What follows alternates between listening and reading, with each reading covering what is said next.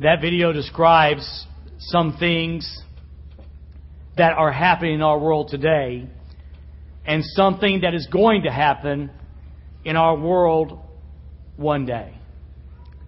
This morning we want to speak about looking forward to His coming back. Your scripture will be from 1 Thessalonians chapter 4, verses 13 through 18. In the bulletin, you'll have a copy of a sermon sheet where you have the scriptures on paper. We'll have them on the screen for you also, some of them. And then you can take some notes. Also, for the unusual thing I did today, because of the topic and some scriptures I'm drawing from, at the welcome counter, there's a blue paper there with the scriptures that we'll be using, supplemental scriptures not on the found in the sermon sheet. If you like, swing by and get one. I think you'll find them interesting and worthy of your study. I'll say it now, and I'll probably say it a little bit later, but the thrust of the message today is hope. It's hope. Her story goes something like this. Flashback probably 20 years ago. I was pastor at the First Baptist Church of Cobden. Been in the community long enough to where I was kind of the community pastor. The funeral home would often call me to do funerals that there was not a pastor. One day I got a phone call. Dwayne, lady died, didn't have a church, didn't have a pastor. Would you be willing to do the service? And I said yes. So I met with the family. I try to do that. I try, even families I don't know, I try to meet with them, get the life story a little bit so we can make it personal. And also, I try to find out the spiritual condition of the person.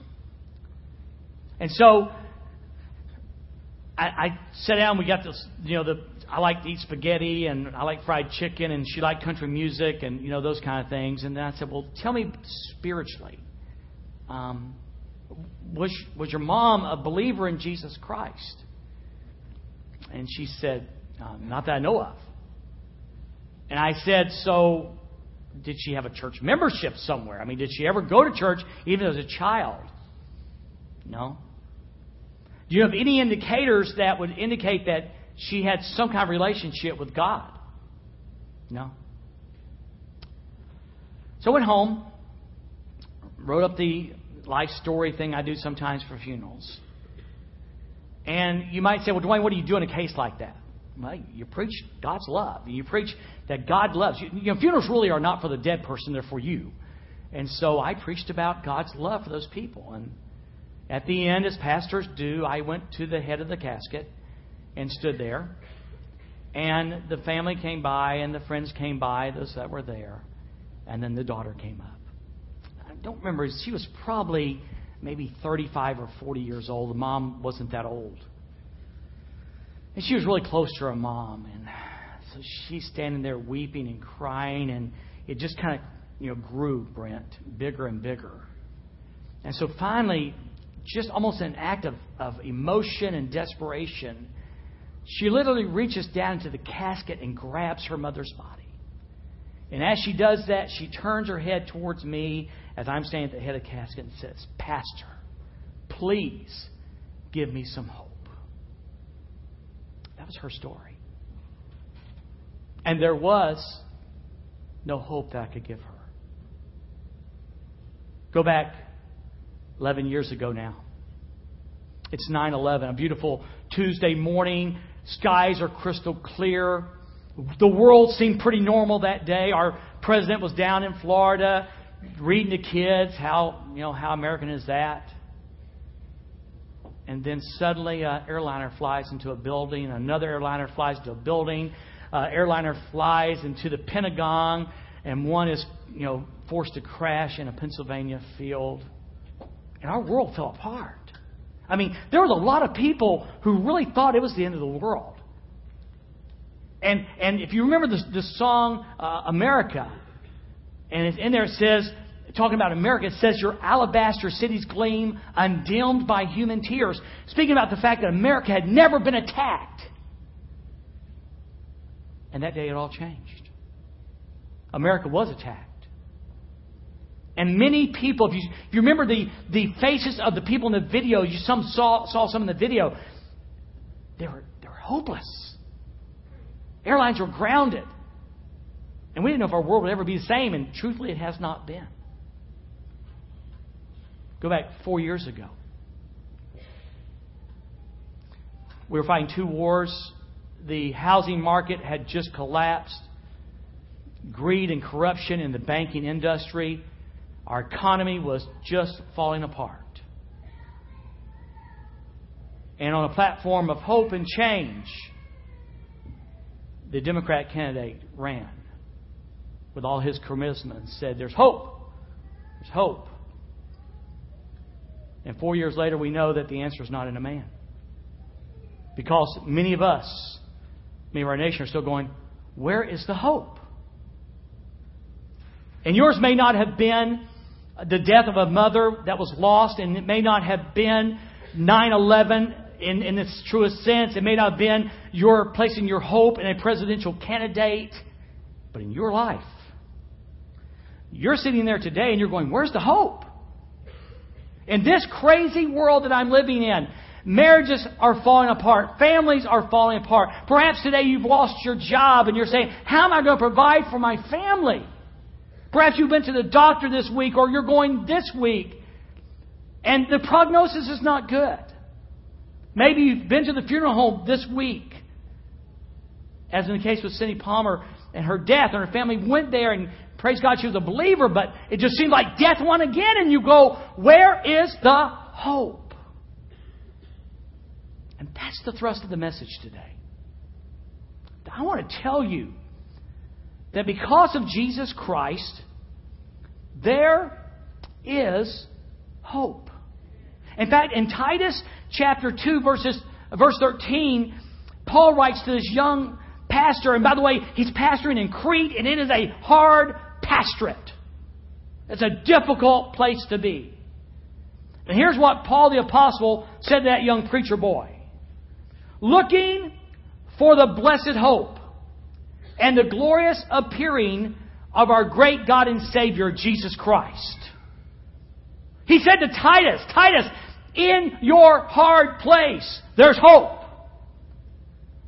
Because our God is sovereign and our God is in control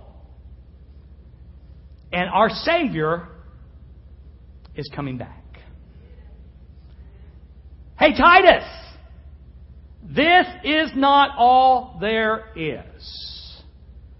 There's a whole lot more. Writing a letter to another church, the Apostle Paul writes to the church at Thessalonica. Now, this was a better place. The church had a great reputation they were really an infant church, but they really had grown and they were eager in their fellowship with Jesus Christ. But like a lot of young Christians, and perhaps a lot of us today, they had questions. Apparently, and we don't have that letter to Paul, but apparently they had written Paul and said, hey, Paul, this Jesus thing's kind of new to us. And what about our loved ones who died? What happens to them, Paul? How does that work? And so Paul, in answering that, brings hope and introduces a phenomenal concept of hope called the rapture or the catching away of the church. So what we have in 1 Thessalonians chapter 4 and verse 13 then is his answer, is there any hope? And I pray, my prayer would be, my challenge to you today is that today, if you know Jesus Christ as Savior, that you will leave here more hope-filled than when you came in. And if you have never met Christ, that today you would start down a journey of hope because of God's amazing grace and by receiving Jesus Christ as Savior. We read these words. Each one of the verses, each one of the phrases in 1 Thessalonians 4, 13 and 14 are pregnant with meaning. They're just full of meaning. We read these words. Paul says, now, concerning the question you asked about loved ones, he says, first, but we do not want you to be uninformed. Paul said, I know you're new at this Jesus walk, and you've got lots of questions, and of course, this is the Bible's being written as he's writing it. It becomes the Word of God, inspired by the Word of God. And so that's why we have it today. And Paul says, now, we don't want you to be ignorant about this. We don't want you to be uninformed about this. And I want to tell you this. Now, if you're a believer in Jesus Christ, here's something really profound. Read your Bible. God does not want you to be uninformed. And you can depend on Dwayne or David or Brent as we present the Word of teaching, the Word of God here at our church. You can listen to your pastors, your John Hagees or whoever on the television. That's wonderful. But nothing will replace your knowledge discovered by you in the Word of God. So in these days of craziness, find time to read the Word of God. Because God does not want you to be uninformed. I believe the King James says, God doesn't want you to be ignorant. He gave us the Word of God to give us information about things we need to know. So he says, I don't want you to be uninformed, brethren. Now, that gives you a hint. The word brothers there, and of course in the Greek it is brothers, but it's understood that Paul's writing to brothers and sisters. Okay? So it's a family affair. That whatever Paul is fixing to say is written to a group of people who have made a conscious commitment to follow Jesus Christ. Now, if you're here and you've not made that commitment, then you can learn today about how to do that and about what's involved when you do. But if you're a follower of Jesus Christ, there's power in family. There's hope in family. When you become a member of the family of God, there's hope. Amen?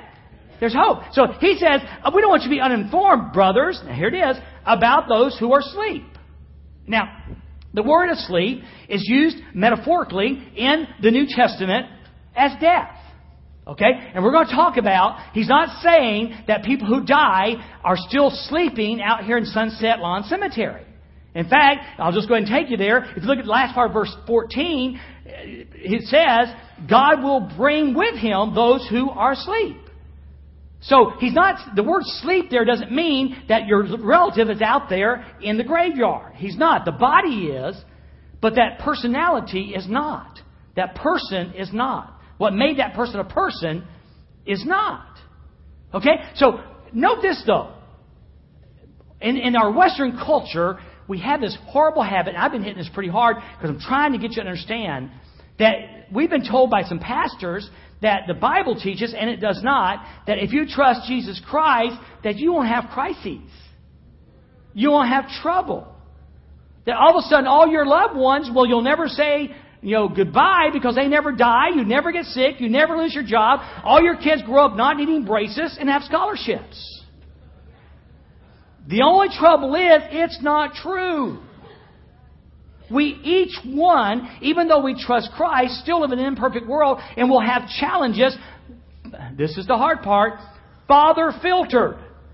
In other words, filtered by our Father. He allows things to come to our lives. Some are natural consequences such as death. But the bottom line is God filters everything. He is sovereign and He's in control. So these guys were young Christians, but they had lost loved ones. And because of what we're talking about here, the way it's printed, that they knew Jesus, but they had died. So everyone's going to lose loved ones. But watch how everything changes. But we don't want you to be uninformed, brothers, about those who are asleep, that you may not grieve as others who have no hope. Paul says, when you lose loved ones, even if they're in Christ, you're going to grieve. Death hurts. Some of you went to the funeral home this week, as I mentioned with Cindy Palmer. Death hurts. It hurts when you see your loved one there. I saw my dad. I've seen my brother. I've seen my mom, dad, brother, and Judy's a brother-in-law and a sister-in-law. And it stings. But I want to tell you something. When you enter Jesus Christ in the equation, it changes everything. We grieve, but not like men with no hope. You will grieve in this world, but when you put Christ in the equation, you don't grieve like those without Christ. I mean, again, if I had a $100 bill and I was walking to church this morning and somehow it fell out of my pocket and I got to church, and as y'all know, me and money are pretty good friends, you know, and I went there and my $100 bill, Peter, I lost my $100. Good morning, Pastor, how are you? I lost my $100. Brother Wayne, how was your vacation? I lost $100. I mean, you know, that you grieve that way when you lose something forever. But what if I took that $100 and put it in the bank? I would probably still grieve because I couldn't use that $100, but I knew where it was, and it was safe. Paul's saying that we lose loved ones when they die in Christ and we are in Christ. We are still there for a time of separation, and we grieve for that time of separation, but we don't grieve like we'll never see them again, because we will. We will. Amen? Yeah, come on. That's good news. Well, unless it's your mama-in-law, then it may not be such good news. So, we do not want you to be uninformed, brothers, like those about those who are asleep, that you may not grieve as those who have no hope. Now watch, here it is. Here's the key. But since we believe, remember he's talking about believers in Christ, but since we believe that Jesus died and rose again, time out, there's the power. We believe that on an old rugged cross, God incarnate, David mentioned it in his presentation today, you know, God incarnate, God in the flesh, born of a virgin, sinless life, born literally to die for my sins and your sins. He was a man on mission. It was not a murder. It was not a martyr. He went to the cross to die for us, that we could have relationship with God through God's amazing grace. The Bible says the wages of sin is death, but the gift of God is eternal life through Jesus Christ our Lord. Romans 6:23. So, because Christ died, there's hope. Come on now. Because Jesus died, I can call God Father. And I don't mean in a universal sense. I mean in a personal sense. Again, we've been talking about this. You know, Paul said, Abba, Father. We have the right to call God Daddy. And that's literally from the Greek. I'm not being loose with the Scriptures. That's what it means. How incredible is that? We believe Jesus died, but it doesn't stop there. Come on now. He goes on and says, we believe Jesus died, but He rose again. Yeah. You know what? Check your Google this. How many religious leaders claim to have died and come back to life and live forever? That would be one. And His name is Jesus Christ. It's not the founder. It's not the Hinduism that you recycle yourself and recycle yourself and recycle yourself. It's not Mohammed, a prophet who died and has stayed dead. It is Jesus Christ, God incarnate, King of kings, Lord of lords, who died and by God's power resurrected again, and says that gives us hope, because if He did Himself, He's going to do us too. That's what I'm talking about. There, listen, there's hope in that. We believe Jesus died. He made it possible for ordinary guys. All the people who sinned. Again, looking at 300 sinners today. All have sinned.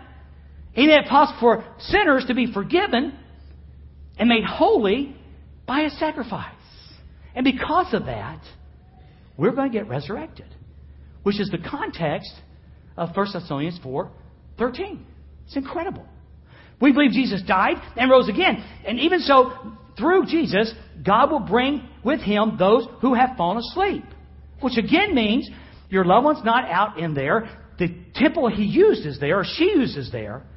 But that person, the essence of that person, it was with God Almighty. And with that thought, He introduces the most incredible promises of the Word of God.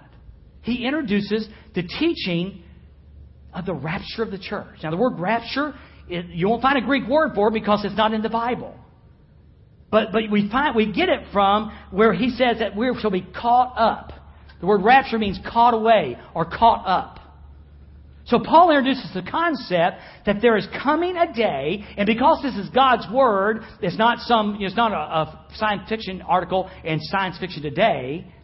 Because it's the Word of God, it can be based on as truth. In fact, he says, we got a word from the Lord. So this rapture is coming. Now, if you're a believer in Jesus Christ, okay, and if you're not, you're going, huh? Well, if you're one of the ones that have not trusted Christ yet, hang on. We're going to talk a little bit about this. But many of you have heard enough about the rapture to know some things about it.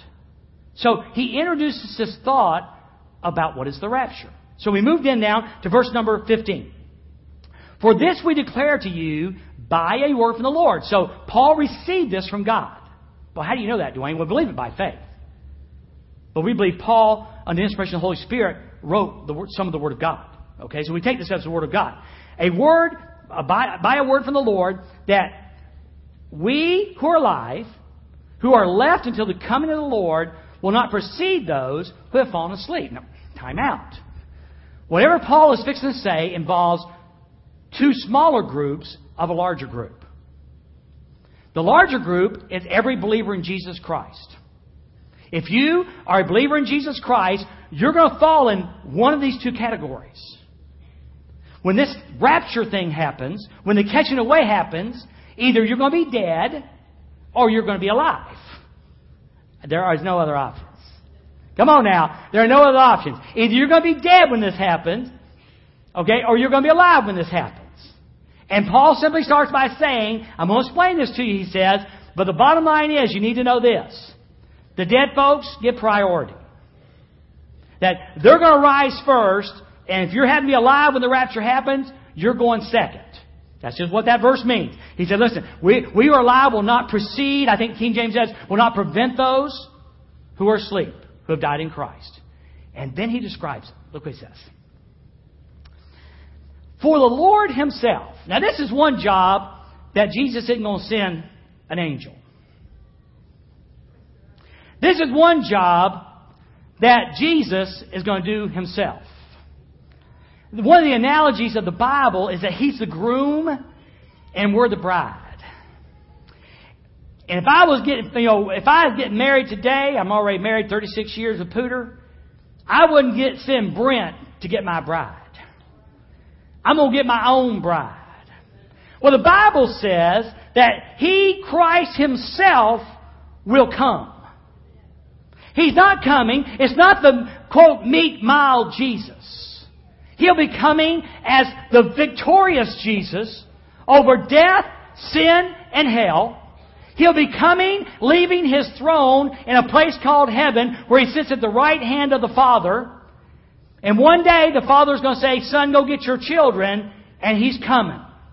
The Lord himself shall descend from heaven. In other words, he's coming in the clouds. And here's what it says. With a cry of command, and frankly we don't know if this is three sounds or one sound, but a cry of command with the voice of an archangel and with the sound of the trumpet of God. It's going to be a noisy affair. We don't know if it's going to be just Christians will hear the noise or the world's going to know. We don't know. I mean, there's some things we just don't know. But we know this, that Jesus Christ is coming. And when He comes, for those with an ear to hear, it's going to be noisy. There's a voice of command with the strength of the archangel and a trumpet. I'll talk about Dave Valentine with the trumpet of God. I don't know if it's, hey, y'all get ready. I don't know if it's, I don't know if it's a charge, but Jesus is coming, and He's coming for every person who knows Him as Savior and Lord. He's coming. He's coming. The Lord Himself shall descend from heaven with a cry of command, with a voice of an archangel, and with the sound of the trumpet of God. And here we go. The dead in Christ shall rise first. Now, I've already told you, based on verse number 14, that the soul and spirit of your loved ones has gone to be with Christ, with God.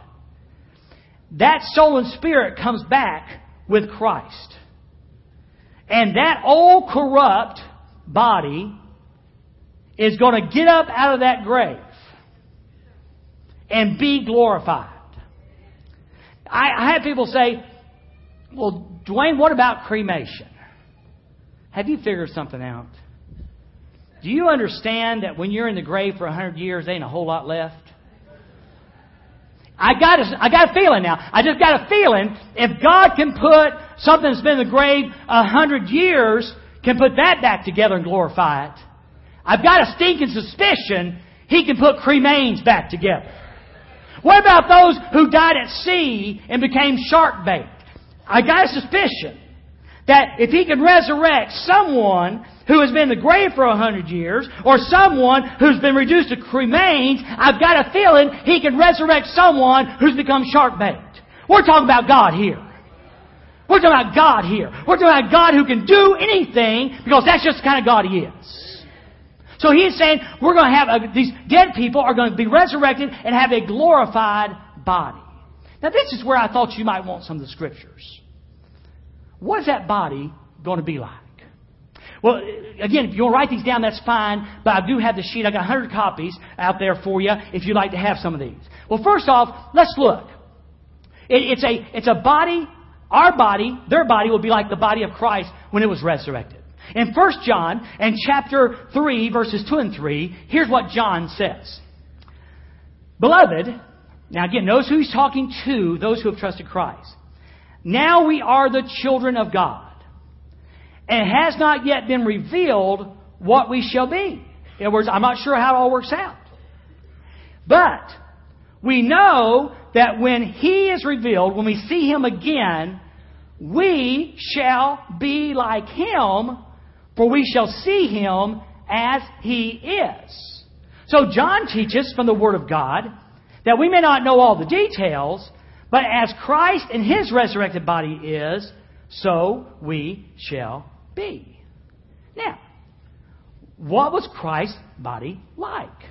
Well, I go to Luke chapter 24, verse 36 through 43. Let's just look. Now, Jesus has died, and He's resurrected. But the apostles are still figuring all that out. Now, as they said these things, in verse 36, Jesus Himself stood in the midst of them and said to them, "Peace be to you." So they're having a meeting. They're sitting there talking. And all of a sudden, whoo!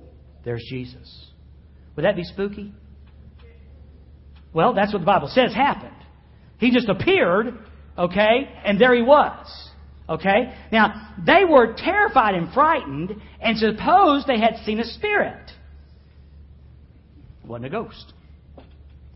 He said, Jesus said to them, "Why are you troubled?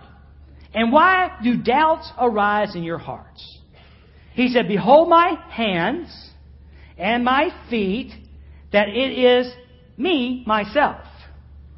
Touch me, handle me, and see, for a spirit does not have flesh and bones, as you see I have." And when He had said this, He showed them His hands and His feet. But while they still did not believe for joy and marveled, He said to them, "You Baptists are going to like this. You got any food?"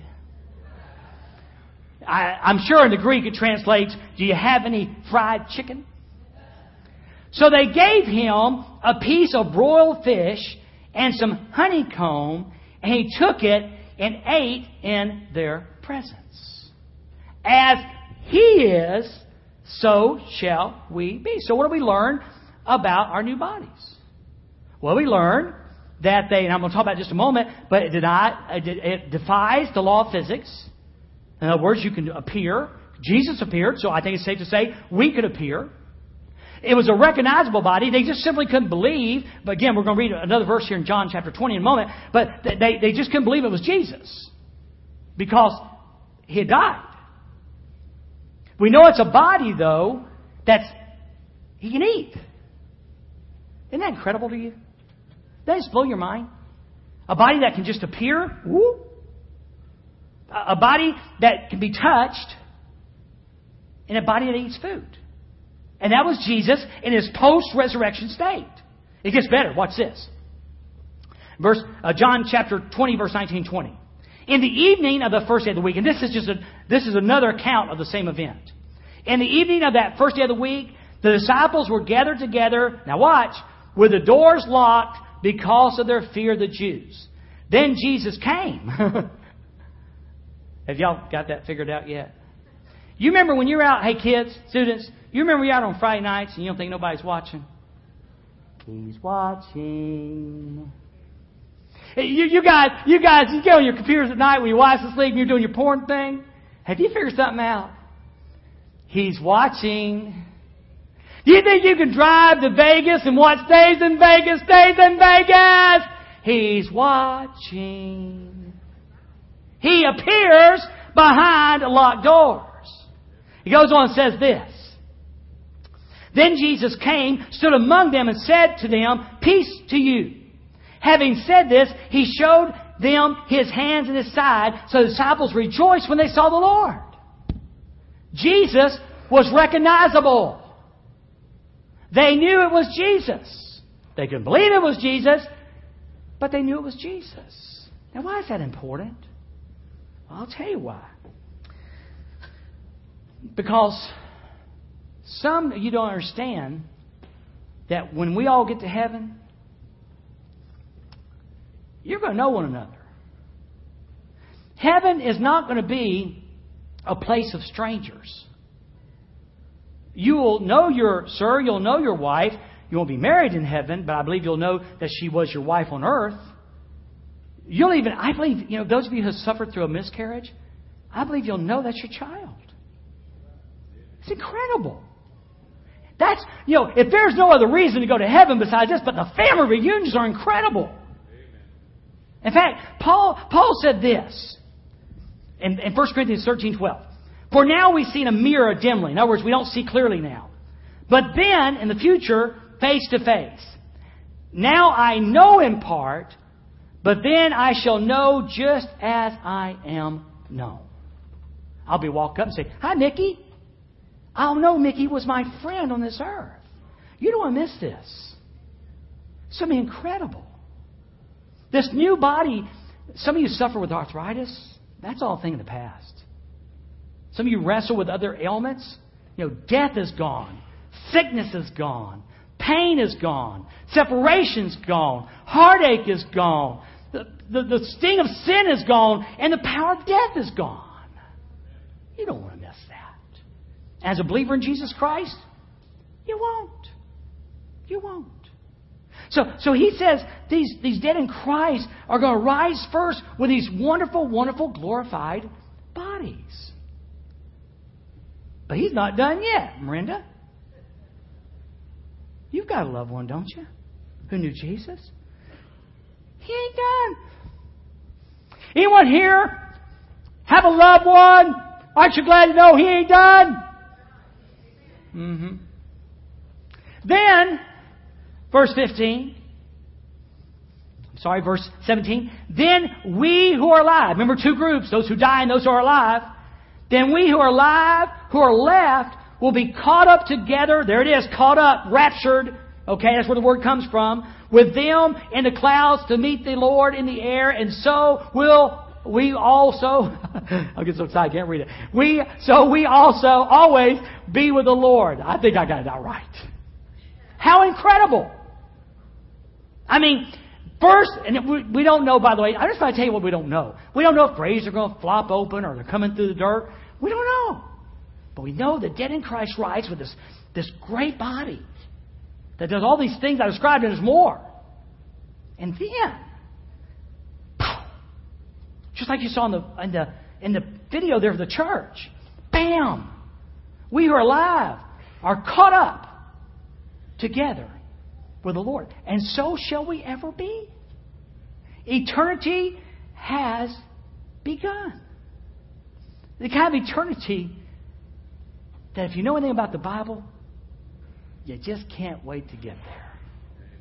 You just can't wait to get there. How incredible is that, huh? How incredible. Now, I know, but can I just tell you something? I remember Jennifer one day. She's a typical preacher's kid. She says, "Daddy, I understand this rapture thing." She said, "But I kind of want to get married." And I said, "I know, I understand that. And I want to tell you, if you're 12 today and you got plans to get married, I said, that's cool. God, yeah, that's cool. But I just want to tell you this. Heaven's a whole bunch better than even get married. Better than having kids. Of course, that's not hard to beat sometimes. But you know what I mean. It's going to be incredible. It's going to be wonderful. And, well, Dwight, how fast does it happen? Well, listen to this. You know, it's funny how the Bible is just full of scriptures about this. Listen to this. This is 1 Corinthians 15, 51 and 55 through 55. Behold, I tell you a mystery. We shall not all sleep. We shall not all die. But we shall all be changed in a moment. And the twinkling of an eye. Let me see how fast the twinkling of an eye is. Did you see it? Oh, there went again. What? In the twinkling of an eye. He goes on and says this. At the last trumpet. For the trumpet will sound, and the dead will be raised incorruptible, and we shall be changed. For this corruptible must put on incorruption, and this mortal must put on immortality. So when this corruptible has put on incorruption, and this mortal has put on immortality, then shall be brought to pass the saying that is written, Hey, death! You're swallowed up in victory. O death, where is your sting? O grave, where is your victory? And that's coming. Don't know. Say, when's it going to happen? Don't know. You want to do something funny? Google something like dates for the rapture, and you're going to see a whole bunch of guys who were crazy. And Jesus is coming back on August the 23rd, 1993. Jesus is coming back on July the 4th, 1725. You know, on and on, all these dates, and people say, I just know when it's going to happen. No, you don't. The Bible says, no man knows the day or the hour. We don't know when it's going to happen. We just know that it will. Now, there are two. Now, hang with me on this, because I'm already out of time, so we've got to hurry. But hang with me, is that there's two events coming up. The rapture and what the Bible calls the tribulation. And the tribulation is basically 7 years of death, destruction, and judgment. Now, some people believe, and I happen to be one of them, that the rapture happens and the tribulation starts. There's some people who say, nah, we're going to put the rapture in the middle. Okay? And then some people say, no, we're going to put the rapture at the end of the tribulation. Okay? Again, I believe, okay, that the tribulation starts after the rapture. Okay? So the church is caught up, and then the tribulation starts. Now, again, we don't know when this is going to happen. But if a casual reading of the New Testament, and I know this could be said during different ages of time, but a casual reading of the New Testament will tell you we are in the end times. It may be another 100 years, and it may be tomorrow. It may be now. There's nothing scripturally that has to happen before the rapture of the church. The only thing that might be is found in, I think it's Matthew 24, where Jesus said that this gospel shall be preached to the entire world, and then the end will come. That might be the only thing. There are some people groups who have not yet heard the name of Jesus. But there's nothing biblically that has to happen. Well, Dwayne, why do you think that it's going to be before the tribulation? Well, two good reasons. First off, it's the book of Revelation itself. You know, if you look at the book of Revelation, in chapter 3, it has the churches, you know, the church at Thessalonica, the church here, the church there, and the church here. It's interesting to note that in chapter 4, well, let me read it to you. In chapter 4, it says this, After these things I looked, and behold, a door standing open in heaven, and the first voice which I heard was like a trumpet speaking with me, saying, Come up here, and I will show you things which must take place after this. Immediately I was in the Spirit, and behold, a throne set in heaven, and one sat on the throne. Now, interestingly enough, after chapter 3, the church is never mentioned in the book of Revelation. That's significant. Prior to that, obviously, the story of the churches is there. But once chapter 4 starts, and that begins the judgment, by the way, the church is not mentioned again in the book of Revelation. There's also another verse, and this is not the only ones. These are two I think are very strong. In 1 Thessalonians chapter 5, verses 9 and 10, it says this, For God did not appoint us to wrath. Aren't you glad? For God did not appoint us to wrath, but to obtain salvation through our Lord Jesus Christ, who died for us, that whether we wake or sleep, we should live together with Him. And that's the same book that talks about the rapture. So I think we're safe in saying rapture, tribulation. We don't know when that's going to be, but we're seeing birth pangs right now. So, as a believer, live with an eye to the sky. And that's hard in Western culture because there's so much to distract us. It's awful easy to live for what's here. Just remember, this is not all there is. In fact, it's kind of like the iceberg thing. This is just the tip of the iceberg. Our walk with Christ here is the tip of the iceberg. It gets really big in eternity. So thank God for that. Thank God for that. So the next question is this.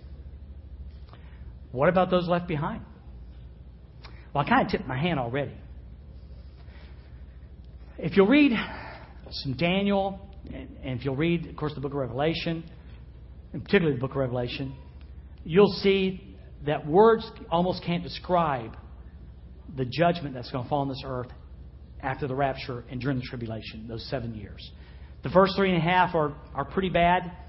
The last 3.5 are unbelievably horrible. Imagine a world where the impression of God, the church, has been pulled back out of. And it just sets up for evil. You think evil runs rampant now? You don't want to be here the day after the rapture. And it'll be based on false promises, but in the end, it's just horrible destruction. And that is for anyone who's left behind after Jesus Christ comes. I would hope about right now, you're saying, okay, what if this is true? I know it sounds far-fetched, but what if it's true? How do I go? There's just one way. You've got to join the Baptist church. Give lots of money. No. There is but one way, and it's Jesus Christ. It's believing and trusting. Again, it said, we believe that Jesus died and rose again. Paul makes it clear.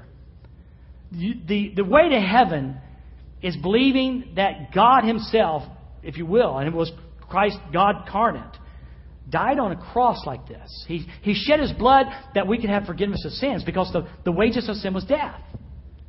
And so God intentionally allowed his son Jesus to die that we could have forgiveness of sins. And then resurrected the third day to give us hope, but also to prove he was the Son of God. I mean, a lot of guys died on a cross. Only one got up. Let me try that again. Lots of guys died on crosses, but only one got up. That's Jesus Christ. Jesus Christ. Going to heaven has, this is cool, you're going to like this. Going to heaven has nothing to do with giving money, being baptized, joining any church, or even, I guess you could say, going to church. I mean, I think you ought to go to church, but not go to heaven. Because again, get ready for the earthquake. I do this every once in a while. I'm going to show you how close you get to heaven without Jesus. Are you ready? Here we go. That's it. Without Jesus, you won't make heaven. But with Jesus, you will. But Dwayne, you don't understand. I've committed adultery zillions of times. God can forgive that. I was abusive to my children. God can forgive that. I've lied. I've stolen. I've cheated. God's grace can take care of that. His grace is sufficient. Ryan said it. He said it in his judgment house thing. It's not what we do. It's believing in what he did and receiving forgiveness. So how about you? For simplicity's sake, we'll go to two groups, two very different groups. Today, if you've trusted Jesus Christ as your Savior, today you know by God's grace you're going to heaven. I want to encourage you to be encouraged. In fact, verse 18 says this, therefore, encourage one another with these words. So I encourage you today that there's a better day coming. Some of your lives are so hard right now. There is a better day coming. And God will walk with you until that day comes. He will never leave you, and he'll never forsake you. He is there, and he loves you. If you know Christ, be encouraged with that. And let me encourage you this, too. Live godly lives. Live godly lives. Oh, Dwayne, you mean that rule-keeping thing? No. One, because the best life is the one that's lived in obedience to the Word of God. That's one thing. But there's a lot of people out there, and they're looking at us. And if they don't see reality and authenticity, they think it's all hokey. They think it's hokey. And they're going to die without Christ.